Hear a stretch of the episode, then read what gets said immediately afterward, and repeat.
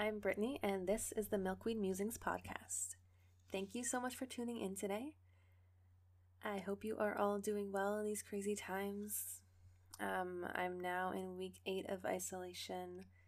Memories of the old world are starting to get a little bit blurry, and masks and gloves and sanitizer and hand washing and social distance are definitely a new normal. They're not as traumatizing as they used to be. I remember the first couple times doing groceries during isolation was quite traumatic and anxiety-inducing, um, but things are getting a little bit easier to handle now. Working from home has a good rhythm to it, and the paranoia seems to have decreased a little bit. I've been spending as much time as possible outside, which makes things easier and puts it all into perspective. So I just want to say that I hope you are all doing well, and I hope you can find some joy and peace and love in each day during these times. Today's episode is going to be a little bit different. I'm going to jump right into it. No um, logistics or announcements today. Um, all of my previous episodes have been me talking about plants as if they are beings, as if they have some sort of like human trait to them, as if they have like a spirit, a soul, personality. And I understand that this may be a new concept or idea for a lot of people. I also understand that might seem a little crazy for some people. Some of you might totally agree, and that's fantastic. And thank you for everyone for listening. But today I just want to take a step back and look at this idea as plants as beings. I want to dive into the science behind this to show you that there is some evidence of plants having some form of sentience. And I want to look at how plant spirit medicine is what I've really been talking about for all of these episodes so far. Okay, so let's dive right into the science. When I was researching this, I did notice that a lot of the same names kept coming up in all of the articles that I was finding. Seems to be that there are some leaders in the field of plant ecology and plant spirit research. Um, Monica... Monica Gagliano and Daniel Chamovitz have extensively studied plants in the context of learning, thinking, and memory. This field of research is striving to determine whether plants are what we call sentient beings. In other words, do plants have a stream of consciousness? And if we look at the definition of consciousness, you'll see words come up like awareness and knowledge and perception. So the question is, are plants aware of what's going on around them? Can they perceive external stimuli? Science is actually proving that they can. It's pretty darn cool. Um, it gets complicated with these words and these definitions. You know, it's a little bit gray on exactly what consciousness is. But if you were to say simply that consciousness means awareness, knowledge, and perception, then science has proven that plants have these things. So by definition, can we call plants conscious? It's not quite that simple though, right? It's not quite the same as human consciousness. Or is it? There's a lot of confusion, a lot of gray area around this topic. It's really difficult for us using our words to describe what human consciousness and what sentience is. So I just want to look at the studies here to, to show you what is happening in regards to science and plants. There are a few studies that have shown that plants have memory and that they can learn and that they can make decisions. So a big example out there is something called the Mimosa Plant Study. This was done by Monica Gagliano and her colleagues. So they dropped mimosa plants from a height, and the first few drops that the plants experienced, they immediately curled their leaves up in like a, a defensive response. But after this happened a few times, after they were dropped a few times, the drop no longer caused that response of the curling of the leaves. And then they waited a month to drop the plants again, with no drops in between, and the plants still didn't curl their leaves. So the scientists came to the conclusion that this meant that the plants learned that dropping wasn't going to harm them, and they no longer needed to take a defensive response. And it also means that they have memory. They remembered that for an extended period of time, that information. There's also been studies that show that plants know when we are near them. They can actually recognize different wavelengths of light. So they know when we are standing over them, and they know whether we're wearing a blue shirt or a red shirt.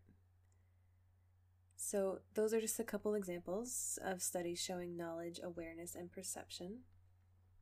There's also the issue of choice and decision making, which is an integral part of being human, but plants also have the capacity to make decisions, and science has proven this.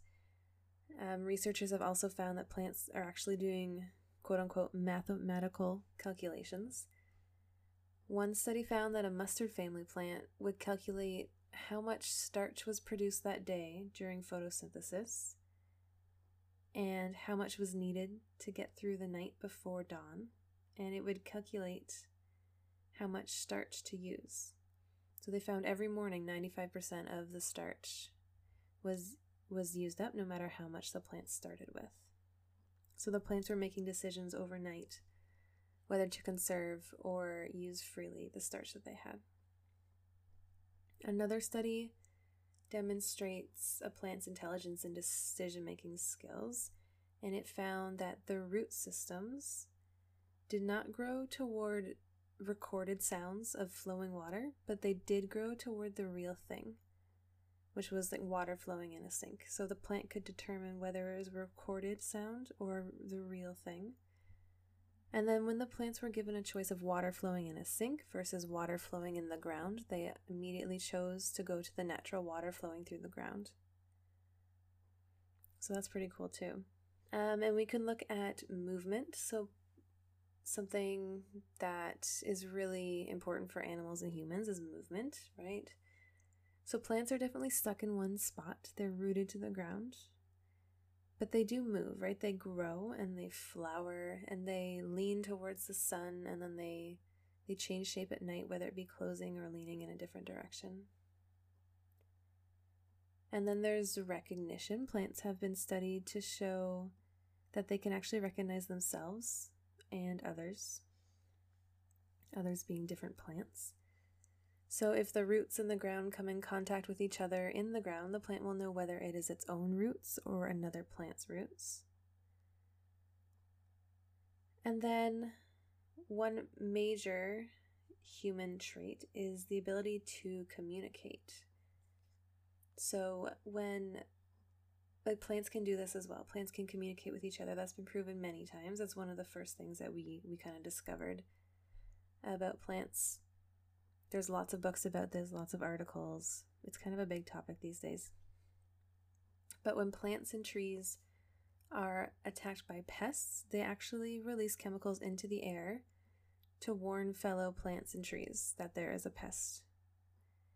So the trees and plants that are receiving this message, receiving these airborne chemicals, they will produce more of a certain compound made to deter the pests from eating it.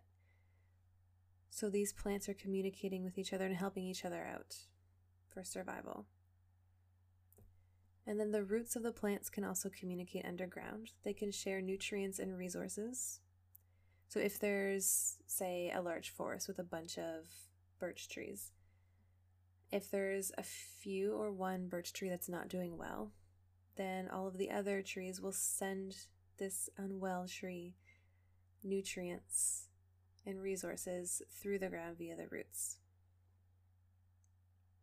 So all of this is to say that yes, plants can learn, they can communicate, they can make decisions, and they can recognize each other. All of these traits sound an awful lot like traits that we attribute to the human brain and the human psyche. But obviously plants don't have brains, and they don't have nervous systems. They don't have nerves running through them. So this is a point that philosophers talk about a lot. Um, they point out that it wouldn't make sense for a plant to have an actual brain, because one strong wind or one bite from a grazing animal would just, if it got the part with the brain in it, it would just kill the plant. So these philosophers also suggest that if plants do have some sort of self, quote unquote self, that it is likely dispersed throughout the whole plant. and not contained with any one structure. That way it can survive if it's damaged. So I could go down a rabbit hole of philosophy off of that, that last sentence there, but I'm not going to. I'm going to spare you that. Instead, I encourage you to read some articles. I've got them attached in the show notes, so please check those out. A lot of them go down that rabbit hole. If you want to kind of dive into that, I would I would leave you with the question, what is it about humanism that makes us conscious and that gives us a self?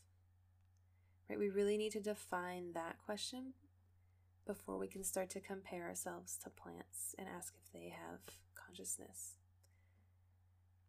Um, and then there's one more aspect to this that I want to mention.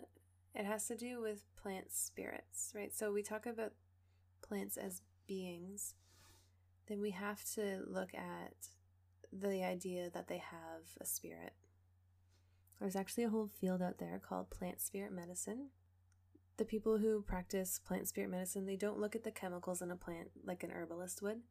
They don't look at what it's used for by the textbook. They work with solely the spirit of the plant, and they actually strive to create relationship with the plants. It's it's a spiritual practice, and it's deeply rooted in intuition. So it's a little it's a different experience for everyone who practices it. And before modern medicine and modern science, this was a major part of ancient people's medicine and, and living. They worked with the plants. And they would let the plants speak to them and tell them what ailment they could cure. So we're running out of time. I'm going to come full circle here. I, I do speak about plants as if they are beings. And the reason I do that is because there is science proving how incredibly intelligent and full of life these, these plants are. But it also it's also because of experiences that I have had with plants and because of the beliefs I have about the spirits of plants.